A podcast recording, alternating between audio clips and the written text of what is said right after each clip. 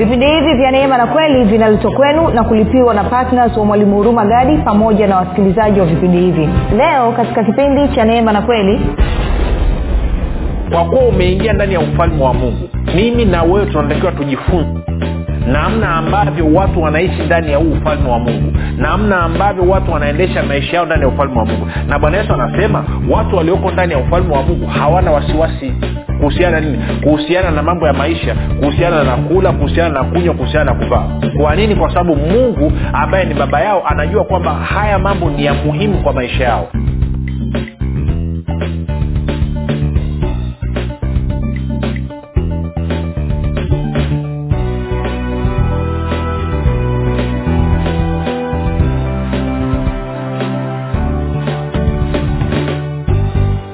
popote pale ulipo rafiki ninakukaribisha katika mafundisho ya kristo kupitia vipindi vya neema na kweli. Jina langu naitwa huruma gadi. Ninafuraha kwamba umeweza kuungana nami kwa mara nyingine tena ili kuweza kusikiliza kile ambacho bwana wetu yesu kristo ametuandalia.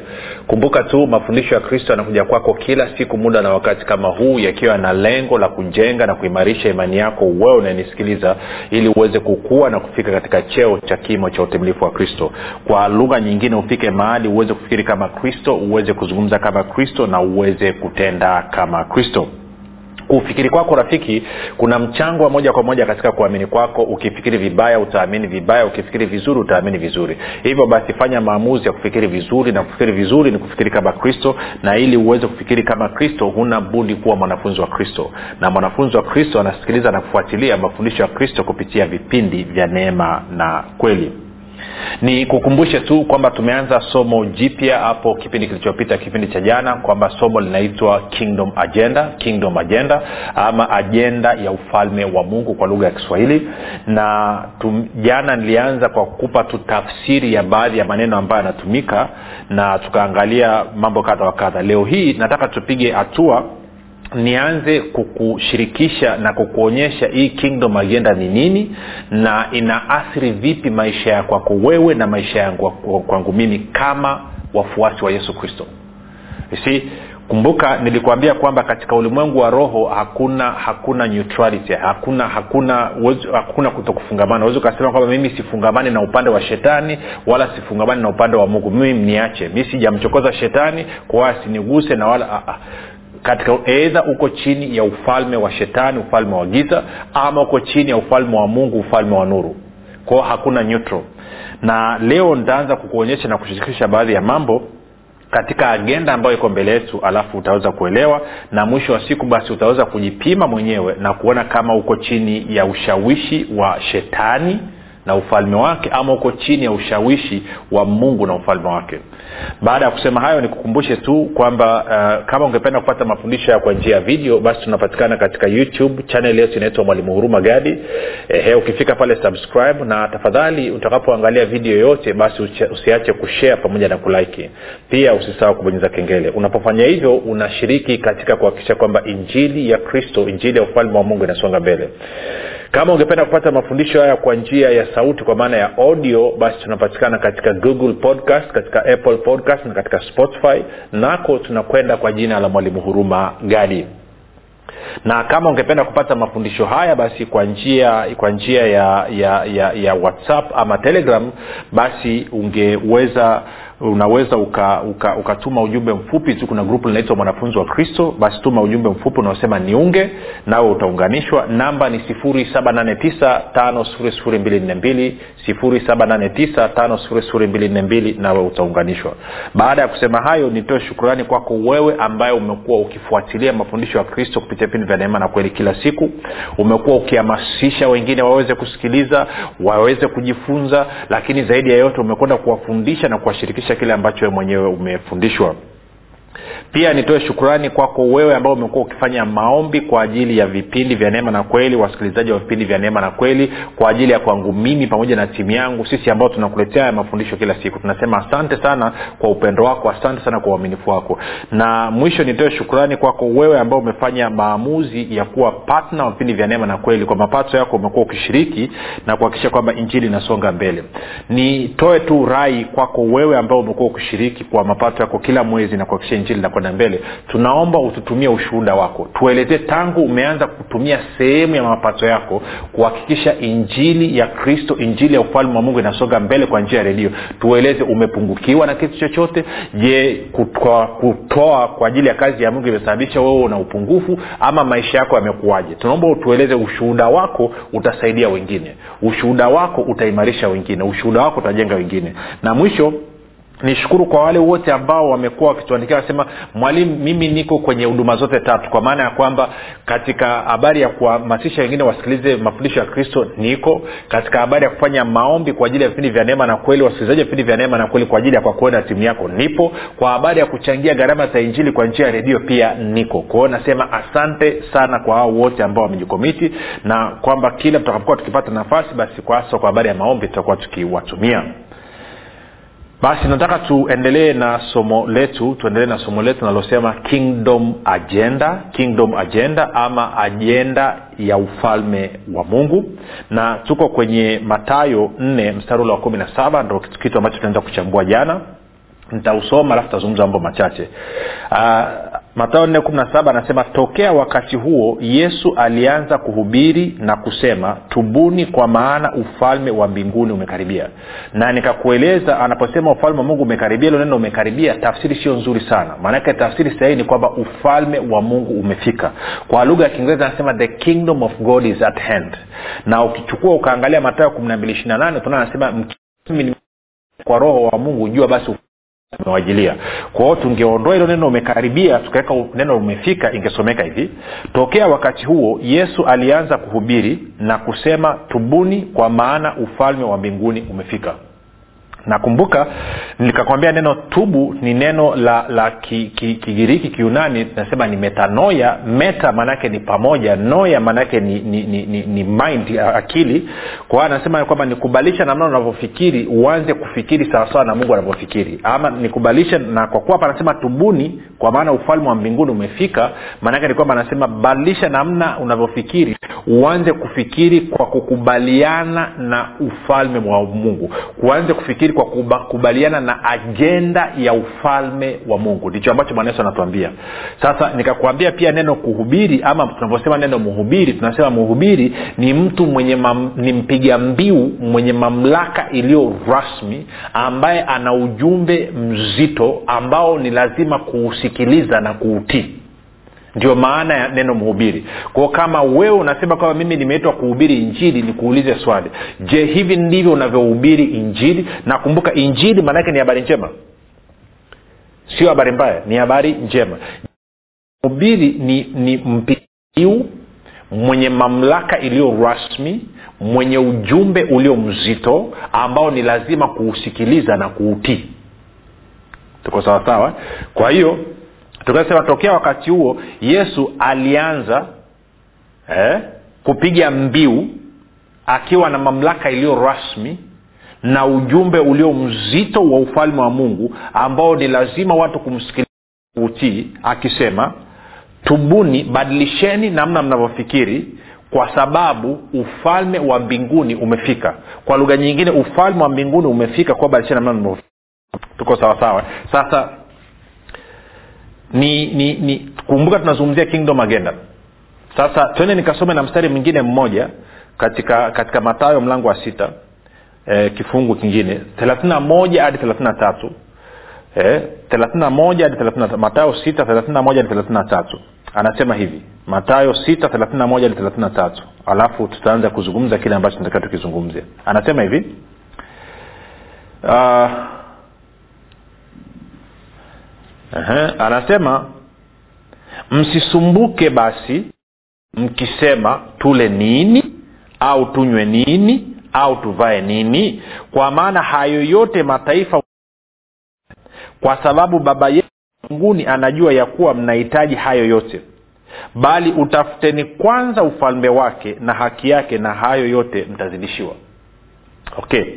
Sasa huu mstari wa thelathina moja thelathina mbili na thelathina tatu naomba nikusomee kwenye bibilia ya habari njema.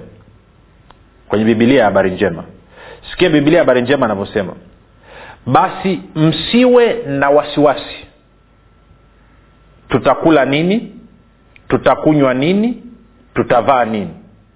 Maana ama kwa sababu hayo yote hangaikiwa na watu wasiomjua mungu hangaikiwa na watu wasiomjua mungu. Baba yenu wa mbinguni anajua kwamba mnahitaji vitu hivyo vyote bali shughulikeni kwanza agenda unapewa shughulikeni kwanza juu ya ufalme wa mungu na matakwa yake na hayo yote mtapewa kwa ziada. Okay. Sasa kumbuka tulipoanzia tumeanza kwenye matayo nne kumi na saba.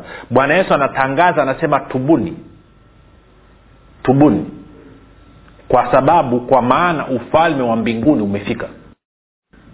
Tubuni kwa sababu ufalme wa umefika. Kwa lugha nyingine anasema badilisheni namna mnavyofikiri. Hamwezi kuendelea kufikiri sawasawa mlivyokuwa mkifikiri na kukumbuka. Utakapobadilisha kufikiri lazima kuzungumza kwako kubadilike na kutenda kwako kubadilike.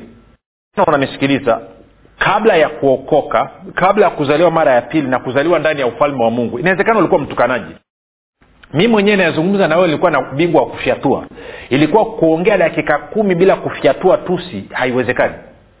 Na nakumbuka kati ya vitu ambavyo vilikuwa vinanipa wasiwasi sana wakati bwana yesu ameniokoa ni kwamba nasema sasa hivi nikiongea mbele za watu nikafyatua tusi itakuwaje na nilipokuwa nikifikiria habari ya kuwa mtumishi ndo ilikuwa nina paniki kabisa. Kwamba ninawezaje nikaongea bila kufyatua? Nilikuwa naona ni impossible. Lakini guess what? Nilivyoanza kubadilisha kufikiri kwangu automatikali kuzungumza kwangu kukabadilika na kutenda kwangu kukabadilika. Maeneo ambayo nilikuwa nakwenda sahivi siendi tena mazungumzo ambayo nilikuwa nayafurahia zamani siyafurahii tena. Kwa sababu gani? Nimebadilika. Nilivyobadilisha kufikiri nikakuzungumza kwangu kukabadilika na kutenda kwangu kukabadilika. Tuko sawa sasa kwa hiyo maana yake nini? Anasema ufalme wa mungu umefika hapa duniani.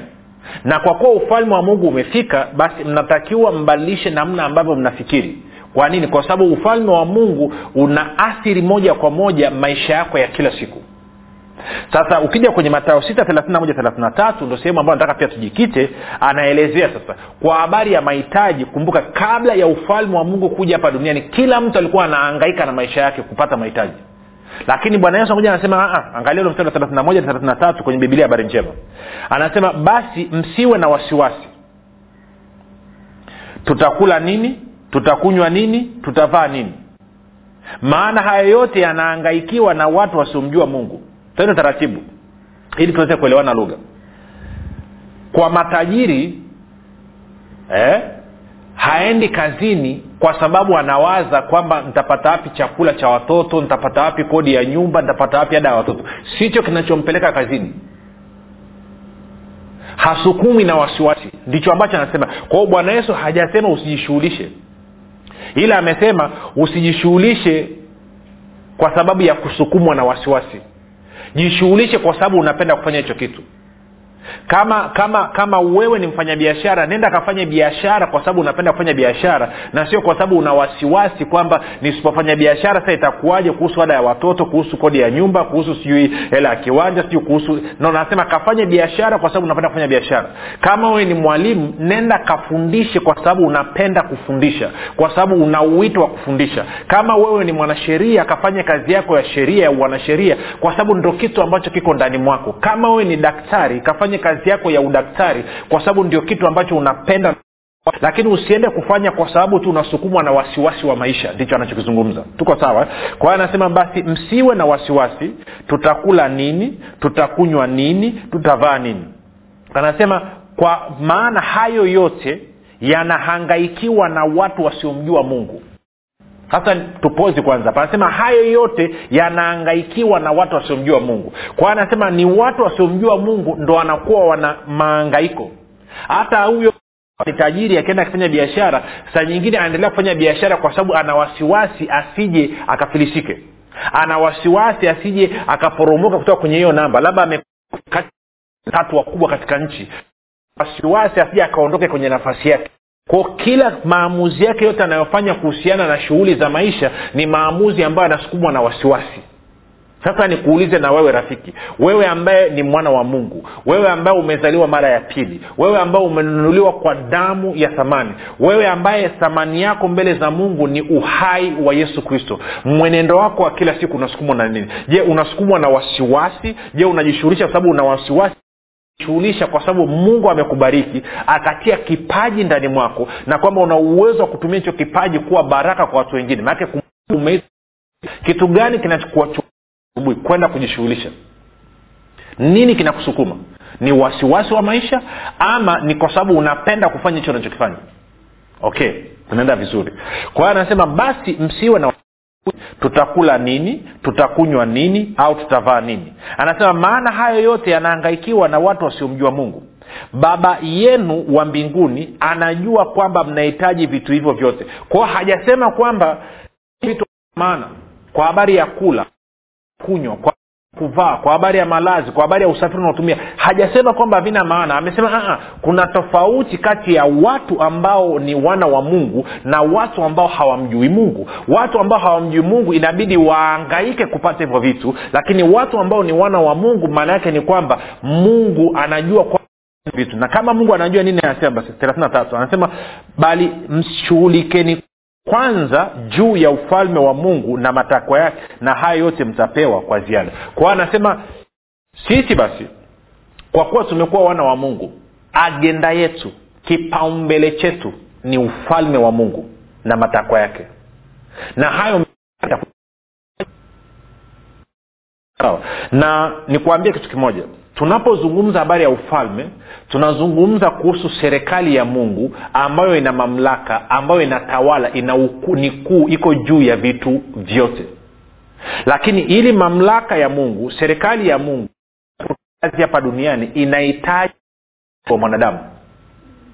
Inahitaji ushiriki wako. Kwa hiyo anasema kwa kuwa ufalme wa mungu umefika hapa duniani tunatakiwa tubadilishe namna tunavyofikiri na kwa sababu hiyo tubadilishe namna ambavyo tunajishughulisha na shughuli zetu za kila siku. Kwamba sasa hivi tusio tunasukumwa na wasiwasi wa maisha lakini tuwe tunasukumwa na agenda ya ufalme wa mungu. Tuwe tunasukumwa na agenda ya ufalme wa mungu na matakwa yake. Kwao yesu kristo alipokuja alafu akatuhubiria injili tulipoamini tulizaliwa mara ya pili tukaingia ndani ya ufalme wa mungu.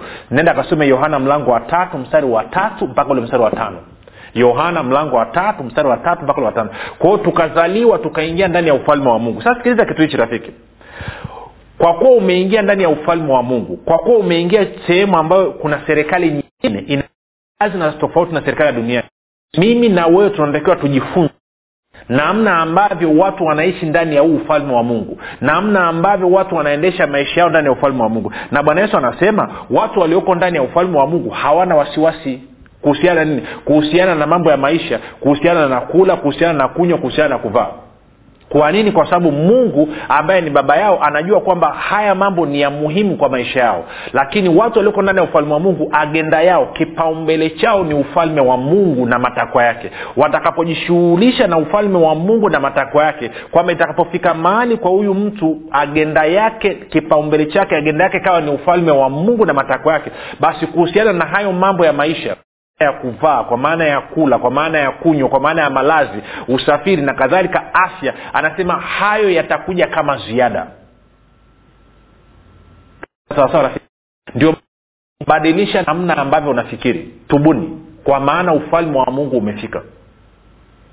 Sasa bwana yesu alituagiza nini? Tumeagizwa mambo mawili ya kufanya na ndo kitu ambacho nataka nikuelezee sasa katika kufanya hii kazi. Maanake kumbuka kwa nini anasema ufalme wa mungu kwanza? Kuna agenda iliyoko hapa. Angalia anasema basi bali shughulikeni kwanza juu ya ufalme wa mungu na matakwa yake na haya yote mtapewa kwa ziada.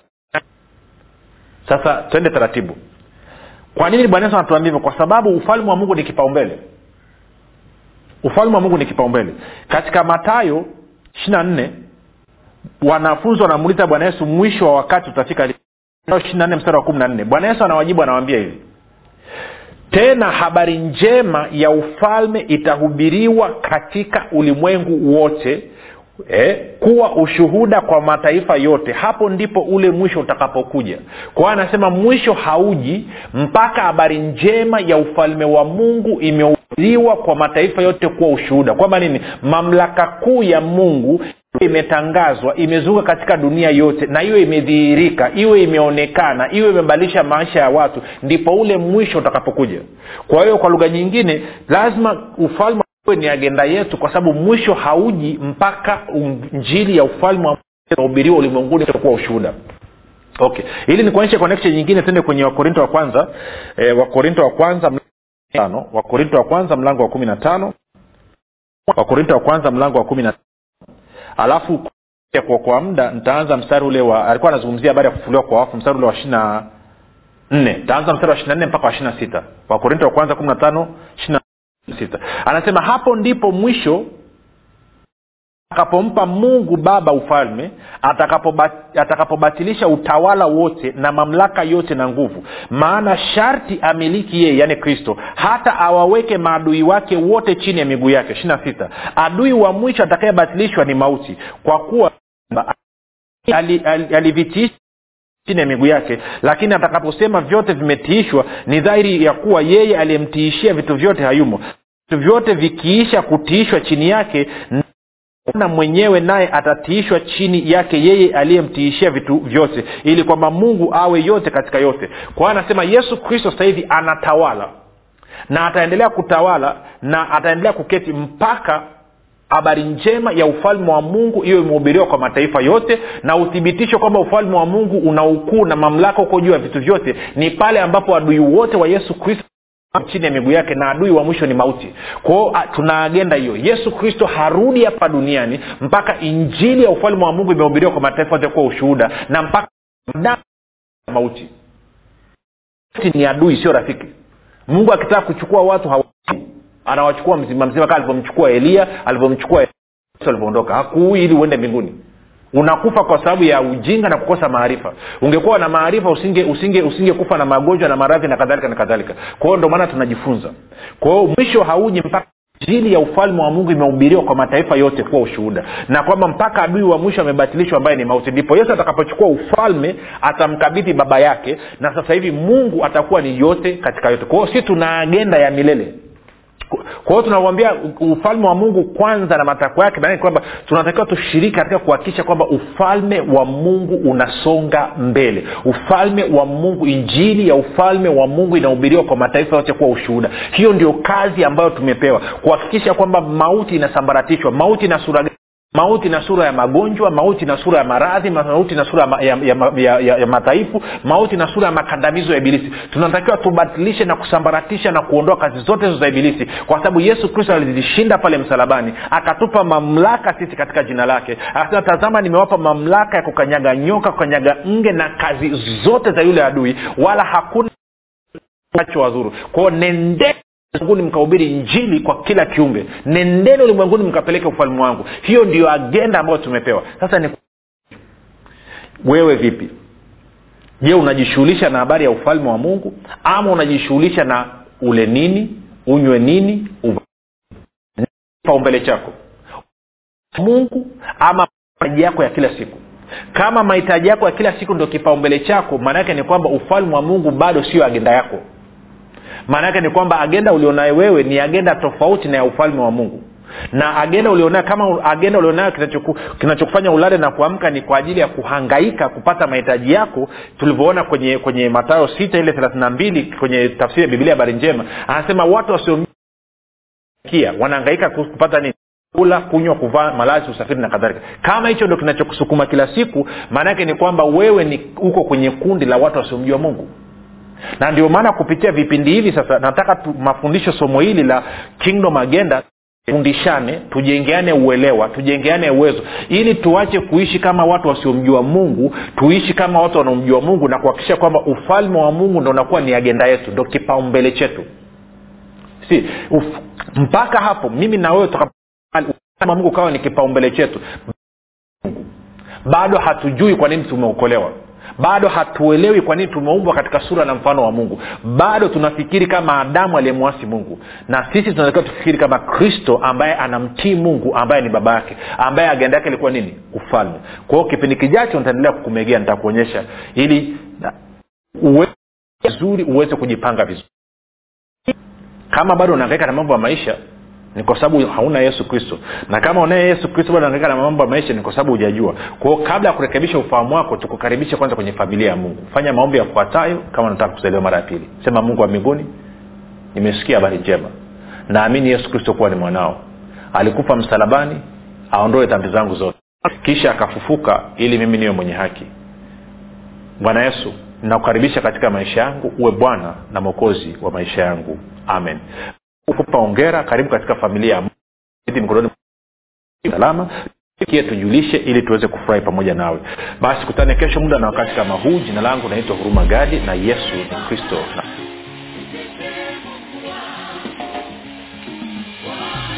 hii ni habari njema kwa wakazi wa arusha kilimanjaro na manyara. Sasa mwalimu huruma gadi ambaye amekuwa akikuletea mafundisho ya kristo kupitia vipindi vya neema na kweli kwa njia ya redio youtube google podcast apple podcast spotify telegram pamoja na whatsapp.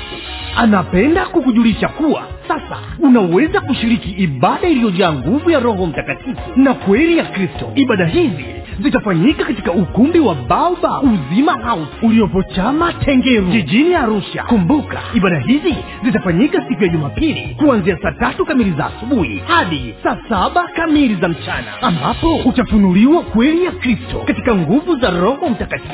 Wagonjwa watahudumiwa na kupokea uponyaji. Wenye vifungo watafunguliwa na kuwekwa huru. Na kwa siku za jumatano ni ibada ya ushirika mtakatifu pamoja na maombezi itakayoanza saa kumi na dakika thelathini za jioni hadi saa kumi na mbili na dakika thelathini za jioni. Ili kushiriki ibada hizi fika katika ukumbi wa baoba uzima hausi uliopo chama tengeru. Au. Kwa mawasiliano zaidi piga simu nambari sifuri saba sitini na nne mia tano mia mbili arobaini na mbili au sifuri saba nane tisa mia tano mia mbili arobaini na mbili au sifuri sita saba tatu mia tano mia mbili arobaini na mbili.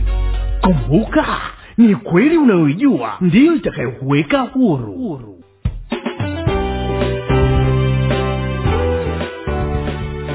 umekuwa ukisikiliza kipindi cha neema na kweli kutoka kwa mwalimu huruma gadi. Kipindi hiki cha neema na kweli kinakujia kila siku ya jumatatu hadi jumamosi kuanzia saa tatu kamili usiku mpaka saa tatu na nusu usiku. Na siku ya jumapili kinaanza saa mbili na nusu mpaka saa tatu kamili usiku. Hapa hapa redio habari maalum 97.7 fm kwa mafundisho zaidi kwa njia ya video usiache kusubscribe katika youtube channel ya mwalimu huruma gadi na pia kumfuatilia katika apple podcast pamoja na google podcast kwa maswali maombezi ama kufunguliwa kutoka katika vifungo mbalimbali vya ibilisi tupigie simu namba 7645242 au 789 5242 au 6735242 nitarudia. 7645242 au 7895242 au 6735242